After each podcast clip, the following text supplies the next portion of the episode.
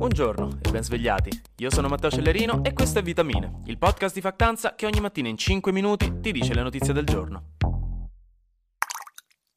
Ieri il governo Meloni si è rimboccato le maniche e si è dato da fare, con un consiglio dei ministri da cui sono usciti i testi di due possibili leggi molto interessanti. La prima è una legge delega sulla riforma fiscale, cioè sulla riforma del sistema delle tasse italiano, che insomma suona come la cosa più noiosa del mondo, lo so, ma questo perché non pagate le tasse? Fidatevi che appena dovremo iniziare a pagarle da soli appizzeremo le orecchie. Ma innanzitutto, che lo so che speravate che glissassi sulla questione, ma una legge delega è un tipo di legge che deve venire approvata dal Parlamento che delegherà il governo, cioè gli darà il il compito di renderla operativa attraverso i cosiddetti decreti legislativi. Insomma, in soldoni è quando è il governo e non il Parlamento ad accollarsi la scrittura di una legge. Quindi, insomma, riforma del sistema fiscale, che è riconosciuta come una necessità italiana da tempo per risistemare un codice tributario, quello nostro, bello complesso, e da quanto è uscito fuori sembra che quello che si voglia fare sarà di base alleggerire le tasse, semplificare un po' tutto e rendere la lotta all'evasione fiscale preventiva e non più repressiva. Nel concreto si vuole ridurre l'IRPEF, che è l'imposta sul reddito delle persone fisiche che deve pagare fondamentalmente chiunque guadagni qualcosa, chiunque abbia un reddito, con l'obiettivo finale che sarà la famigerata e tanto criticata flat tax, cioè una tassa con un'unica percentuale per tutti, dove quindi ricchi e poveri pagano la stessa percentuale di ta- non la stessa somma, la stessa percentuale, mi raccomando, mentre per Costituzione ora in teoria è previsto che uno più guadagna e maggiore deve essere la percentuale di tassa che paga e che nei piani questa flat tax sarà approvata a fine legislatura, quindi tra quattro anni e mezzo, che è anche una cosa furba perché si sa che la flat tax comporterà un bel po' di critiche e un aumento di spesa pubblica enorme se venisse approvata, quindi almeno uno la approva a fine governo e chi si è visto si è visto. Poi si vogliono abbassare anche l'IRES, che è l'imposta sugli utili delle società, e l'IRAP, che è l'imposta regionale sulle attività produttive, che di solito è una tassa che non piace granché alle aziende. Poi ci saranno anche alcune cose per alleggerire le sanzioni per chi evade le tasse ma non ha la possibilità di pagare e per le imprese che collaboreranno con lo Stato.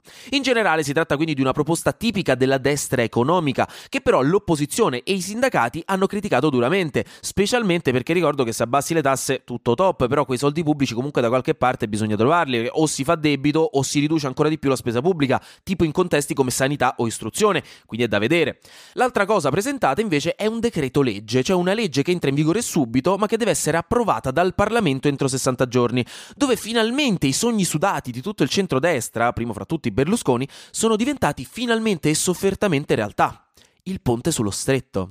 Questa leggendaria opera pubblica con cui sono state spaventate intere generazioni di bambini del sud con frasi tipo guarda che se non ti lavi i denti prima di andare a dormire viene il ponte dello stretto, eh? che ha spaccato famiglie intere al cenone di Natale e che ha intrattenuto per decenni i politici di ogni schieramento che hanno parlato per giorni interi della necessità o dell'inutilità di questo progetto.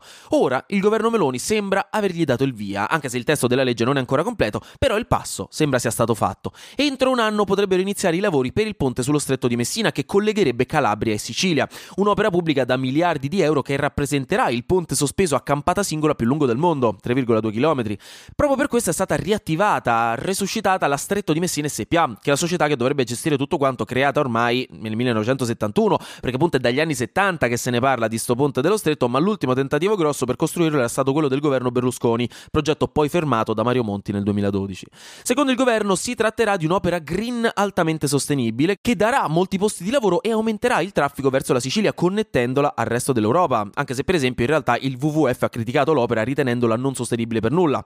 Per ora si sa poco, tranne che il progetto dovrebbe durare 5 anni, perché comunque c'è bisogno di altri approfondimenti tecnici prima di concludere il tutto, però il primo passo è stato fatto.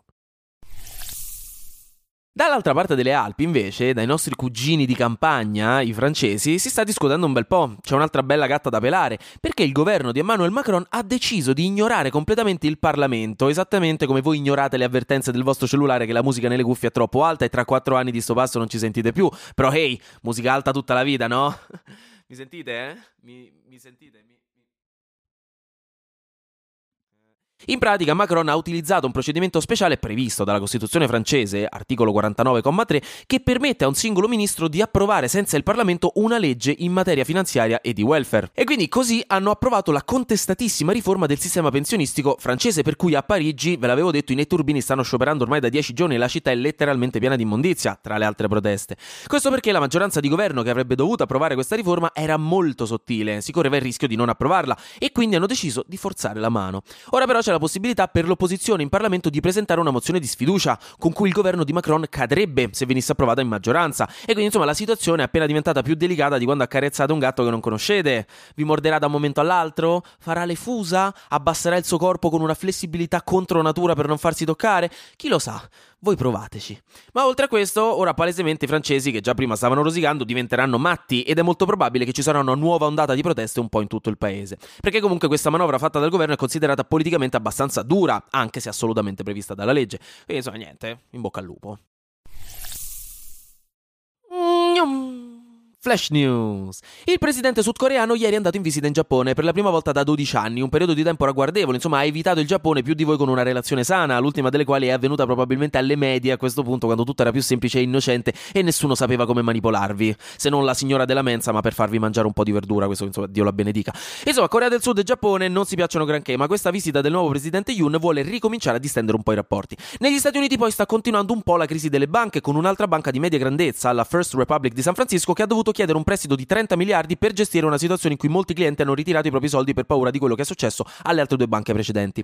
Anche in Nuova Zelanda i membri del Parlamento dovranno cancellare TikTok dai loro cellulari di lavoro, sempre per le solite problematiche relative all'utilizzo dei dati sensibili, dopo che anche il Regno Unito ha annunciato una cosa simile e Canada, Stati Uniti e Unione Europea l'hanno praticamente già fatto. Infine è uscito fuori il video del jet russo che si avvicina al drone americano sul Mar Nero e gli sgancia addosso del carburante, una manovra che poi ha portato alla caduta del drone che mi fa veramente ridere perché sembra l'equivalente di un animale che marca il territorio, no? di un'alpaca che sputa o di una scimmia che lancia le proprie feci a un bambino incredibilmente fastidioso allo zoo, solo che viene fatto da un adulto grande e vaccinato su un robot a bordo di una delle creazioni più miracolose mai fatte dall'uomo. Ah, la natura. E finisco con una brutta notizia per chi usa i social, quindi praticamente tutti, però Meta non è riuscita a trovare un accordo con la SIAE, che è la società che gestisce i diritti d'autore in Italia, e quindi non si potranno più utilizzare le canzoni italiane nei contenuti che si creano su Instagram. Perché dovete sapere che le canzoni che possiamo mettere nelle stories o che sentiamo nei reel su Instagram non sono gratis a caso, Instagram ci deve pagare i diritti d'autore sopra o comunque prendere degli accordi, come anche fa TikTok o YouTube, e sembra che a sta botta l'accordo sia saltato, stando a quanto dice la SIAE, per colpa di Meta, che ha messo sul tavolo un accordo e ha detto tiè, firmate questo, tirandosela un po' in quanto società plurimiliardaria. La SIAE invece aveva chiesto una maggiore trasparenza e condivisione delle entrate, specialmente per tutelare il lavoro dei musicisti italiani.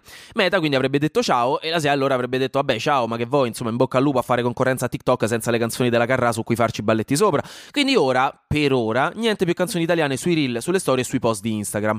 Molto probabilmente comunque si cercherà e si troverà un nuovo accordo nei prossimi tempi, non è che si rimarrà così, però per ora solo canzoni internazionali. Comunque alcuni di voi ci hanno scritto che non riuscivate a trovare a carte scoperte su YouTube e su Spotify. Adesso dovrebbe essere un po' meglio, eh, c'era un problema di indicizzazione perché appena metti un podcast nuovo su Spotify non te lo fa mai trovare. E comunque se adesso scrivete a carte scoperte Jadez con tante Z e la J iniziale dovreste trovarlo senza problemi sia su YouTube che su Spotify. Comunque nel dubbio vi metto il link in caption vi metto il link di Spotify in caption, così siamo a posto. E per il resto, anche oggi grazie per aver ascoltato Vitamine. Noi ci sentiamo lunedì, perché sarà successo di sicuro qualcosa di nuovo e io avrò ancora qualcos'altro da dirvi. Buona giornata e buon weekend.